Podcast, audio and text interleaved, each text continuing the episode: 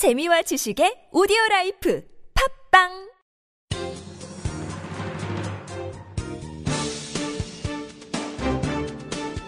일간사설 5월 16일 토요일 동아일보 사설 새 증언 나온 성완종 2012년 대선 자금 수사 불가피하다. 고 성완종 경남기업 회장이 2012년 대통령 선거 당시 여야의 유력 정치인 3명에게 억대의 돈을 건네는 것을 도왔다는 새로운 증언이 나왔다.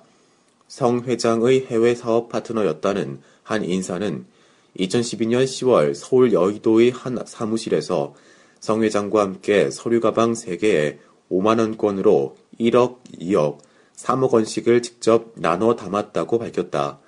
그는 이후 성 회장의 발언으로 밀어볼 때 새누리당 인사 2명과 새정치 민주연합 중진 의원 1명에게 돈가방이 전달된 것으로 짐작된다며 실명까지 언급했다. 성 회장이 대선 자금을 제공했다는 의혹과 관련해 구체적인 증언이 나온 것은 이번이 두 번째다. 앞서 한모 전 경남기업 부사장이 2012년 대선 직전에 성 회장 지시로 새누리당 관계자에게 2억 원을 건넸다고 검찰에서 진술했다. 그러나 한 씨는 실제 누구에게 전달됐는지는 모른다고 했다. 이번 증언은 전달된 사람의 이름이 언급됐다는 점에서 차이가 있다. 증언에 나선 인사가 지목한 새누리당 인사 2명은 성완종 리스트에 이름이 적힌 인물이고 야당 의원은 새로운 인물이다. 성완종 리스트 8명 가운데 대선 자금과 관련이 있을 것으로 추측되는 사람은 홍문종 새누리당 의원, 유정복 인천시장, 서병수 부산시장이다.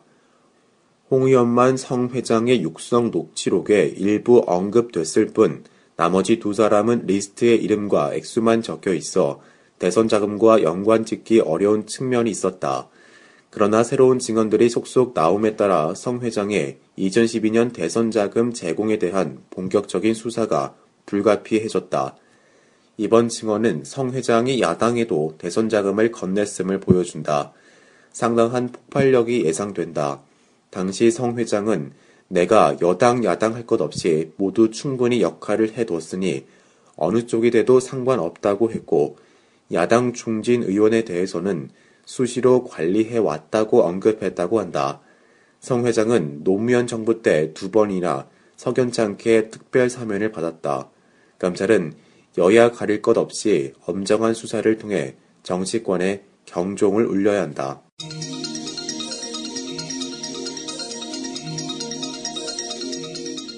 문재인 갈등만 더 키워서야 당 혁신기구 무슨 소용 있겠나.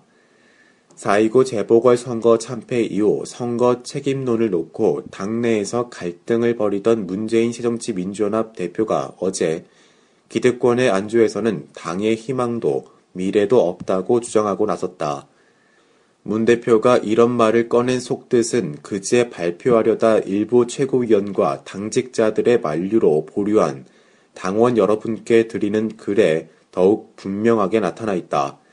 이 글은 당이 어려운 틈을 이용해 기득권과 공천권을 탐하는 사람들이 있다면 그건 과거 정치이고 기득권과 공천권을 탐해 당을 분열로 몰아가면 그건 기득권 정치라며 새정치연합 내 동교 동계와 비노 진영을 정면으로 비판했다. 문 대표 주장대로 당내 일부 비판 세력 가운데는 내년 총선거 공천의 지분을 염두에 두고 당 지도부를 흔들려는 사람들이 있을지 모른다. 4.29 재보선을 앞두고 동교 동계 일각에서 6대 4의 당 운영 원칙을 언급한 것도 문 대표에게 그런 빌미를 준 게 사실이다. 하지만 새정치연합 안팎에서 4.29 재보선에서 0대 4의 전패를 당한 이후 당의 근본적인 혁신을 요구하는 목소리가 최고조에 달해 있다. 이런 타당성 있는 요구를 문 대표가 공천 지분 확보를 위한 음모, 종북몰이와 다름없는 친노 패권주의 프레임으로 깎아내리는 것은 당대표로서 균형감 있는 자세가 아니다. 문 대표야말로 기득권을 지키기 위한 패권적 논리에 사로잡혀 야당 지지자들을 외면한다는 비판을 받을 수 있다. 한국갤럽이 어제 발표한 차기 대선 후보 여론조사에서 문 대표는 새누리당 김무성 대표와의 가상 양자 대결에 4%포인트 차로 처음 뒤졌다. 새정치연합의 정당 지지율은 올해 최저인 22%까지 떨어졌다. 재보선 이후 내부 갈등으로 당의 위상이 갈수록 추락하고 있음을 보여준다.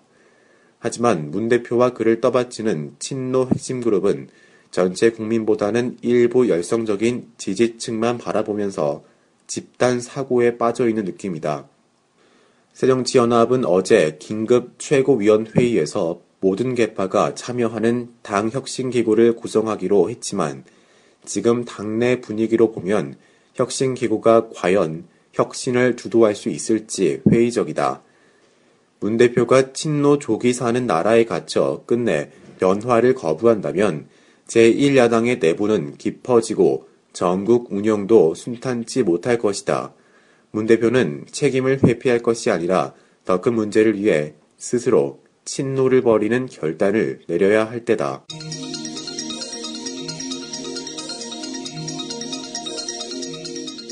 성추행 교수에게 더 이상 관용은 없음을 일깨운 법원. 여학생 제자들을 성추행한 혐의로 기소된 강석진 전 서울대 교수가 1심에서 징역 2년 6개월을 선고받았다.